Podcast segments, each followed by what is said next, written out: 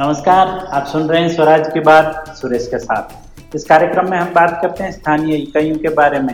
हमें विश्वास है कि यह बातें स्थानीय शासन के बत्तीस लाख से ज़्यादा जनप्रतिनिधि, नीति निर्धारकों और अध्यापन करवाने वाले सभी अध्यापकों को उपयोगी होगी। इस एपिसोड में हम बात करेंगे चाइल्ड फ्रेंडली ग्राम पंचायत के बारे में। ग्राम पंचायत में बाल अनुकूल गतिविधि का ध्यान बच्चों के सीखने, खेलने और अपने कौशल विकसित करने के लिए एक सुरक्षित, समावेशी और आकर्षक वातावरण प्रदान करने पर केंद्रित होना चाहिए। यहाँ कुछ बाल सुलभ गतिविधियाँ दी गई है, जिन्हें ग्राम पंचायत में आयोजित किया जा सकता है।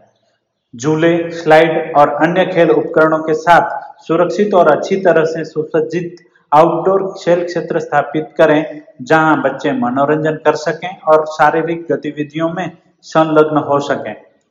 बच्चों के लिए आयु उपयुक्त पुस्तकों के साथ एक बच्चों के अनुकूल पुस्तकालय की स्थापना करें और बच्चों में साक्षरता और पढ़ने के प्रति प्रेम को बढ़ावा देने के लिए पढ़ने के कार्यक्रम आयोजित करें। बच्चों के ज्ञान और रचनात्मकता को बढ़ावा देने के लिए कला, विज्ञान, पर्यावरण और संस्कृति जैसे विभिन्न विषयों पर शैक्षिक कार्यशालाएँ आयोजित करें। बच्चों में शारीरिक फिटनेस और खेल कौशल को प्रोत्साहित करने के लिए खेल कार्यक्रम और खेल प्रतियोगिताएँ आयोजित करें।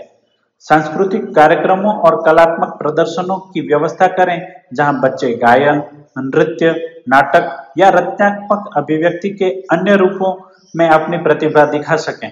बच्चों में पर्यावरण के प्रति जागरूकता और ज़िम्मेदारी पैदा करने के लिए वृक्षारोपण, प्रकृति की शेयर और स्वच्छता अभियान जैसी गतिविधियाँ संचालित करें। हाथ धोने, दंत चिकित्सा देखभाल और पोषण शिक्षा सहित स्वास्थ्य और स्वच्छता प्रथाओं पर सत्र आयोजित करें। बाल अधिकारों पर कार्यशालाओं और चर्चाओं के माध्यम से बच्चों में उनके अधिकार और जिम्मेदारियों के बारे में जागरूकता बढ़ाना है।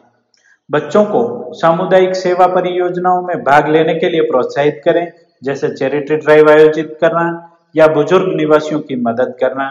कला और शिल्प कार्यशालाओं में मेजबानी करें, जहाँ बच्चे विभिन्न रचनात्मक कौशल सीख सकते हैं और अपनी कलाकृतियाँ बना सकते हैं।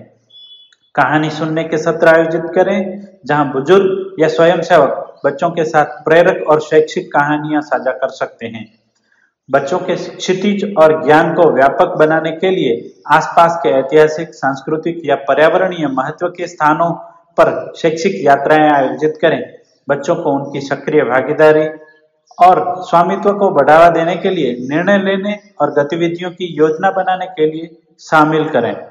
बाल स्वास्थ्य शिविर आयोजित करें, जहाँ बच्चों को बुनियादी स्वास्थ्य जाँच और आवश्यक चिकित्सा देखभाल मिल सके।